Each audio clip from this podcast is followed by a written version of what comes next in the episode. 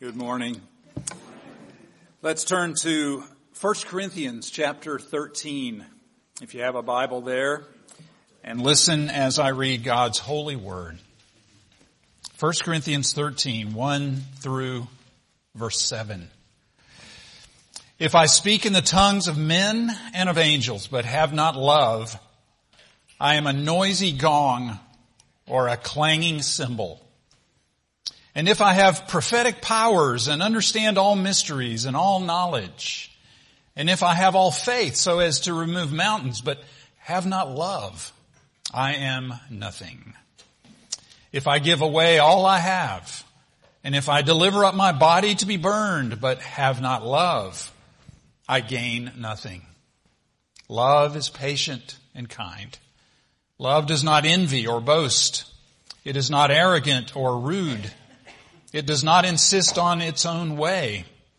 It is not irritable or resentful. It does not rejoice at wrongdoing, but rejoices with the truth. Love bears all things, believes all things, hopes all things, endures all things. This is the word of God.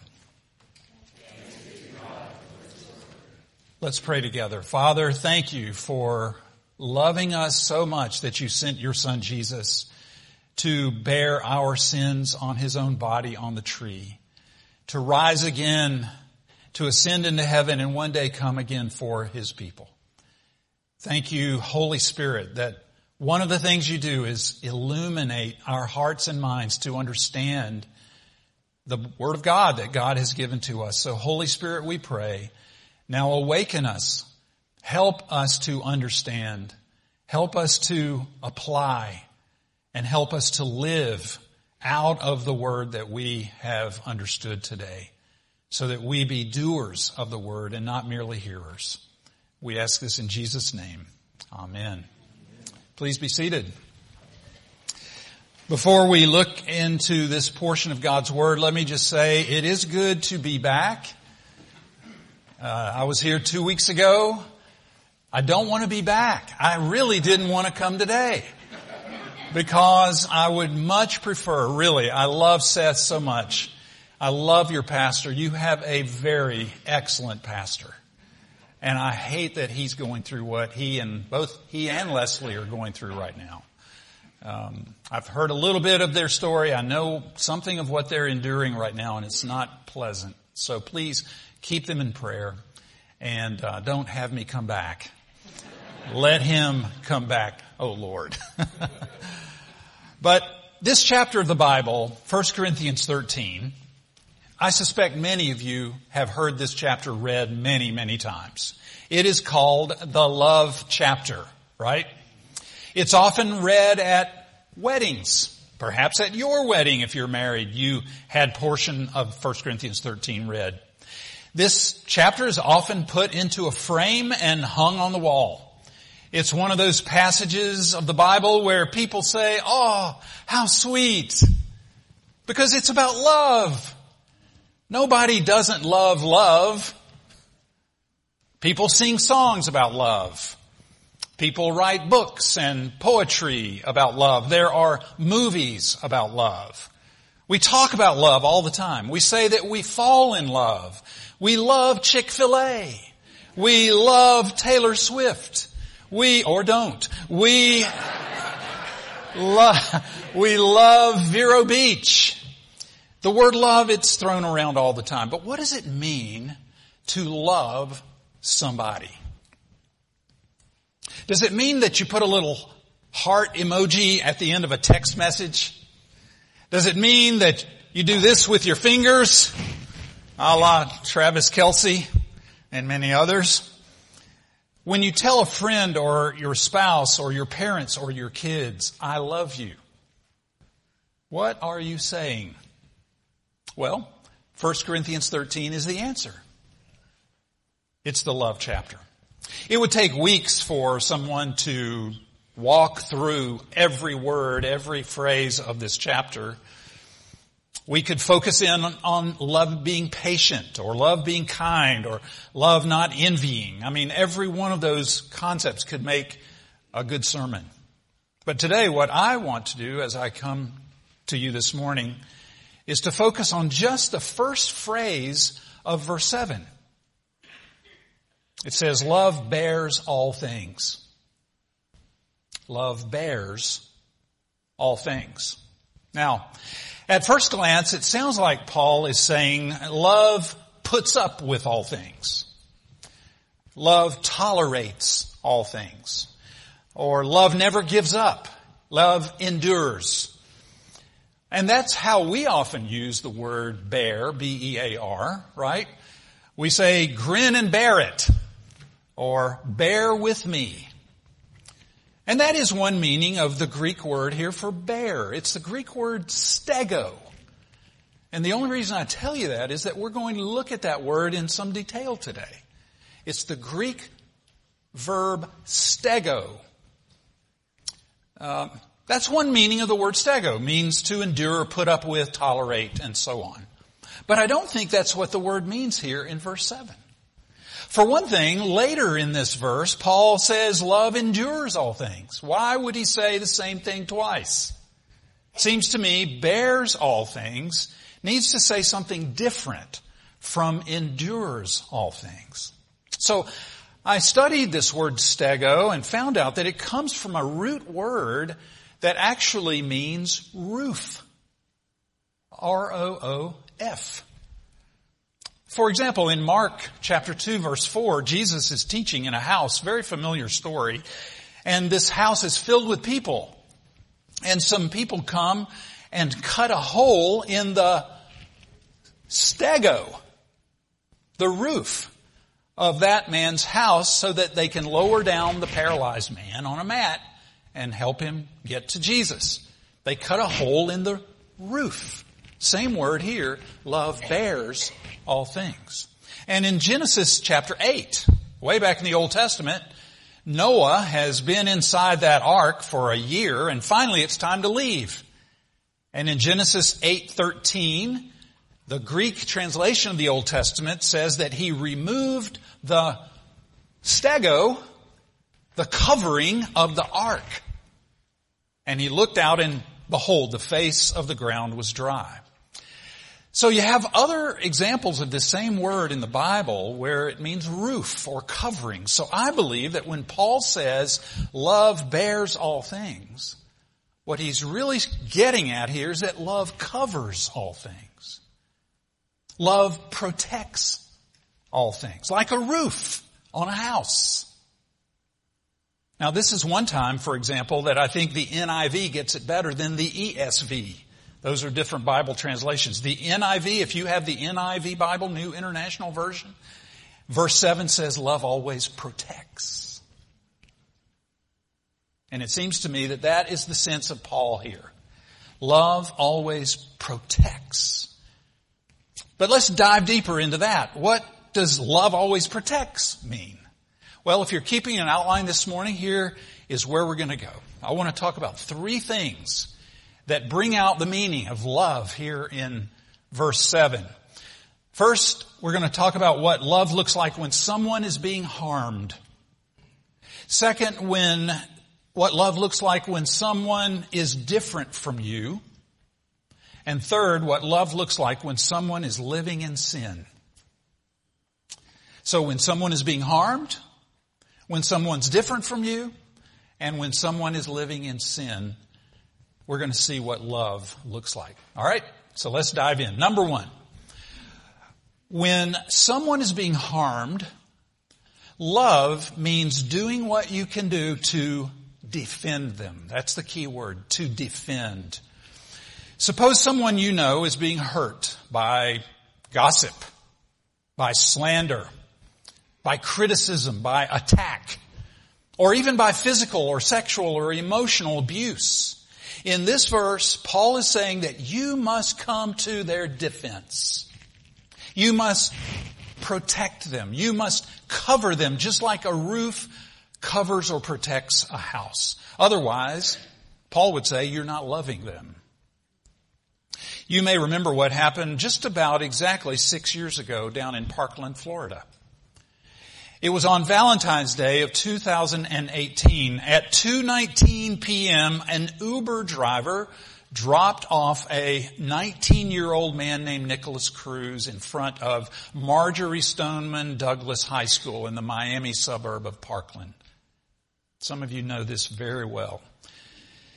Cruz walked calmly into the school when, with an AR-15 style semi-automatic rifle and opened fire on students and staff, killing 17 people and injur- injuring 17 others. There was a student there by the name of Anthony Borges, age 15. He was shot five times while using his body as a human shield in defense of his classmates. Assistant coach Aaron Feis threw himself in front of students and was hit by bullets and later died. It's an extreme example, but I tell you that story because those guys covered the kids of that Parkland High School, and that's what love looks like. Most of you know the name John Glenn. You remember him? He was the first American to orbit the Earth back in 1962. I remember watching that on my black and white television. What you may not know is that he and his wife Annie had an amazingly close relationship. They were married for 73 years until John died in 2016. Annie Glenn died in 2020 at the age of 100. Annie had an 85% stutter, which means she got hung up on 85% of the words that she tried to speak. That is a severe speech impediment. Whenever she needed to take a taxi, do you know what she would do? She would have to write out the address and hand it to the driver. She was embarrassed whenever she went out in public. Once her daughter stepped on a nail. Annie couldn't even uh, call 911 when that happened. She was constantly in the public eye and she hated every minute of it. That day in 1962 when John Glenn was to blast out into space, news reporters and Vice President Lyndon Johnson gathered in her front yard waiting to speak to Annie Glenn. She didn't know what to do, so she actually called her husband, John Glenn, while he was preparing to lift off. And John said to his wife Annie, look, if you don't want the vice president or the TV networks or anybody else to come into the house, then that's it as far as I'm concerned. They are not coming in and I'll back you up all the way and you tell them that. I don't want Johnson or any of the rest of them to put so much as one toe inside our house. John Glenn's love was like a roof over his wife. She eventually got treatment for her stutter. When John Glenn ran for the Senate, Annie gave speeches on his behalf. She became an advocate later on for people with communication disorders and later even became an adjunct professor at Ohio State University. How could she do that? Well, one reason is that she had a husband who covered her with his love. See, when you truly love someone, you have their back. You defend them when they're mistreated. You step in. You intervene. You don't allow another human being to be defaced or defamed or disrespected by someone else. You're like the Iceman to Maverick in Top Gun. You're like Sam Gamgee to Frodo in the Lord of the Rings trilogy. When someone is suffering, you stay near that person. You check in on him or her until the trouble is over. That's what God's calling us to here in 1 Corinthians 7. Speak to you who are parents. I think of your responsibility to cover your children. The world, the flesh, and the devil conspire every day for their ruin. Do you know that? Do you, are you conscious of that every single moment? It's true. Are you protecting your children? Are you filtering what they can see on the internet and on their phones? Are you watching over their use of social media? It's huge these days. the TV shows they watch, the movies that they watch, if they're away at college, or they're living in another city, they're still your kids. Are you continuing to cover them in prayer? That's what God's calling us to here in 1 Corinthians 7. It's because we all need someone to bear us, that is to cover us and to shield us. Isn't that exactly what God does for us every moment? Psalm 91 verse 4 says that He, God, will cover you with His pinions and under His wings you will find refuge. His faithfulness is a shield and a buckler. Jesus, we know, is our advocate in heaven, protecting us and covering us in prayer and intercession every day. He is your and my great high priest. He's your wingman, if you want to say it that way. He has your back. That's what love looks like in the first place when someone is being harmed. Second situation, when someone is different from you, love is doing your best to accept them. Now, insert this. I'm not talking here about accepting things that are unacceptable. There are things that are unacceptable. True? You know, we hear a lot about toleration these days. We're told that we need to be tolerant of everything and everybody. No, that's not what I'm talking about. I'm talking about accepting things that don't really matter that much in the long run, right? Things that you can just overlook, like personality differences, temperament differences, preferences that people have that aren't right or wrong. They're just different from your preferences. You can think of a billion of these, right? You may like slow music. I might like it a bit faster. You may say tomato and I say tomato. Uh, you may be from Venus. I'm from Mars. We need to accept these differences, these kinds of differences. Speaking of people from Venus, my wife loves plants. Well, I love plants too, but she loves plants. Every square inch of our house, I hope she's not listening to this recording, but every square inch of our house is covered with plants. And every day it seems that I walk in from work and I see another plant in another corner of our home. But you know, if I were a bachelor living all by myself, my house would be so drab and so lifeless because I'm from Mars and she's from Venus. I'm being kind of silly with that, but actually, aren't relationships filled with those kinds of things? We're all different. We have different tastes and preferences and convictions about a multitude of subjects. We adopt for example, different child rearing practices. We have different philosophies about how our children should be educated, educated. We have different political viewpoints. We spend money differently. We follow certain spiritual practices and we ignore other ones. And some of these differences that we have with other people can really annoy us and get on our nerves. A person may do or say something that really rubs you the wrong way. Look, it wasn't intentional. It wasn't sinful or malicious. A person may simply slip up and make a mistake. He didn't mean to do that. He's human. We all mess up sometimes. Only in heaven will we never offend anybody, right? Meanwhile, we have to learn how to love each other in spite of our differences and mistakes and slip-ups. So how do we do that? How do we do that? Well, I was at the dentist not long ago and there was a father and his little son, looked to be about four or five years old, just a cute young boy. A father and his son were waiting with me in the waiting room of the dental office. Well, pretty soon another man came in through the door and sat down. He had a prosthetic leg.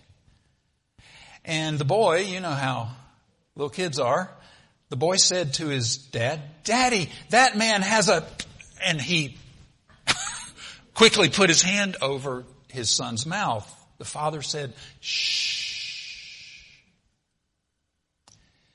Love is saying shh about the differences of other people. Love means covering certain things with a veil of silence. Because it really doesn't matter that much. And this goes back to that word stego. What does a roof do? It keeps things contained. It keeps private things private.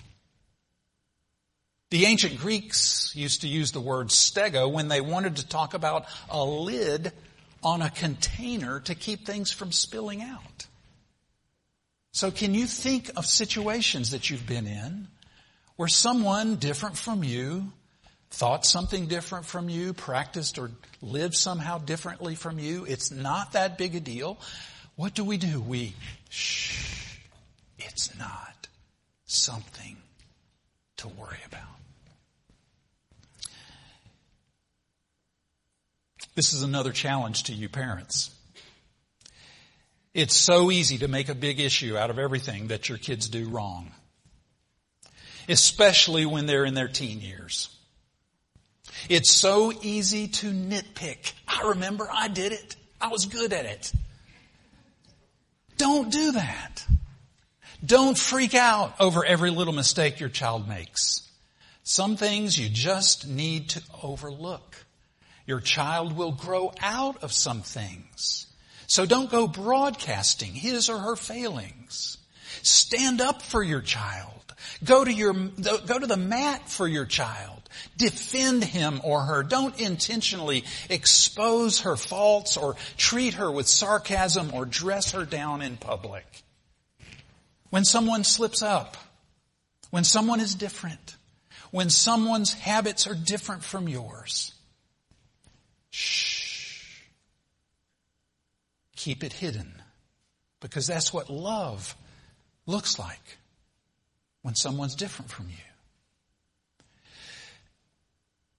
First situation, when someone's being harmed. Second situation, when someone's different. Third situation, when someone is living in sin. Love means trying to restore them. Key word is restore. Let's say it's not just a personality difference like we've been talking about. It's not just a personal preference. It's more intentional. Someone you love is clearly living outside the will of God in some area. Maybe it's a pattern of behavior that violates God's word and indulging in sin that hurts themselves or other people. What do you do about that? And I know you've been in those situations before.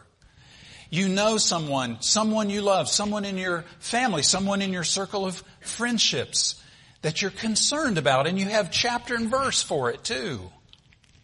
Well, if the person, listen carefully, if the person is not a follower of Jesus, what do you do? First of all, you're not surprised. You're not surprised. You love them anyway. You don't reject them. You don't cast them aside. You were in the same boat yourself when you were not a Christian. And if you're like me, you probably came to faith thanks to somebody who loved you in spite of your sin. And didn't just judge you and write you off. So that's when someone is not a Christian. You stick with them, you love them anyhow, and pray and hope God will reveal Himself to them. But what about a fellow believer? How do you bear all things? How do you cover them? How do you restore them in that situation? The Bible says you cannot look the other way. Oh, how nice it would be if we could. You cannot look the other way. Luke 17 verse 3 says that if your brother sins, rebuke him. Galatians 6, 1 says, brothers, sisters, if anyone is caught in any transgression, you who are spiritual should restore him in a spirit of gentleness. And Matthew 18 verse 15 says that if your brother sins against you, go and tell him his fault. Between you and him alone. If he listens to you, you've gained your brother. Perhaps you have a friend. Let's talk about this. Perhaps you have a friend about whom you have real spiritual concerns. It's not a musical taste issue. It's a sin issue. And you've been reluctant You, I know, I know, I've been there. You've been reluctant to meet with him or her or say anything about it. You've been avoiding him or her. You hate confrontation.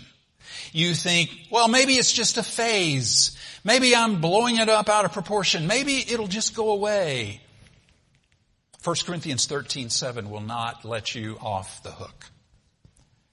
Being a roof for that person means to have the conversation to make the phone call, to set up the meeting.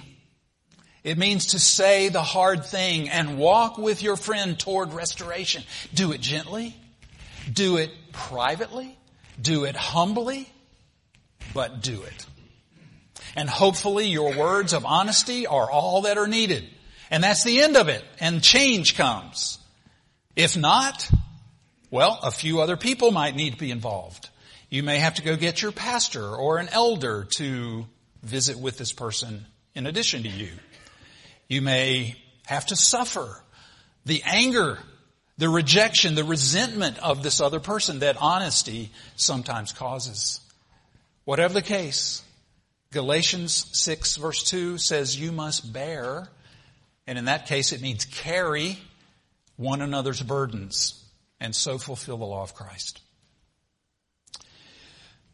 See, whether it's a sin issue or a non-sin issue, we are to be a protective roof over our fellow believers. Wouldn't it be great if every church were filled with people who always covered or protected each other? What if Christ the King Presbyterian Church were more and more known to be a place where people defend each other, accept each other, and exhibit humble honesty. I think it's already happening. But what if it were in a, in a growing way? What if more and more you were known as that kind of church? People wouldn't just say, I love Vero Beach. They would say, I love Christ the King Church.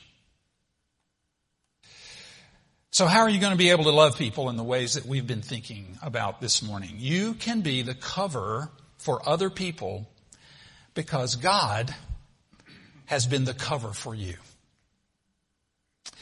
When you were being harmed by your own sin, Jesus came to your rescue and suffered for you in your place. When he was hanging on the cross, rather than expose your sins for all to see and to mock you and slander you, instead of that, he pulled a veil of silence over your sins and said, Father, forgive them because they don't know what they're doing. Even when you were an enemy of God, and if you were not a Christian at some point in your life, you were an enemy of God. Even then, Jesus reconciled you to the Father through His blood. And now, though you and I fail Him time and time again, Jesus continues to have our back, covering us with His love. You can love others if you know and believe that Jesus Christ died for your sins on the cross, rose again, and is now a cover for you. He has covered you with His love. Now my, by His grace may we go and do likewise. Let's pray.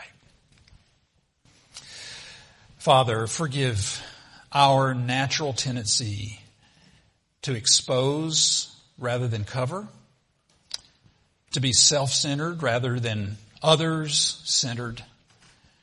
Help us, Lord Jesus, to be a roof and a covering for those around us. Perhaps our children, perhaps our parents, our neighbors, our friends here at Christ the King, people we work with, people we live near.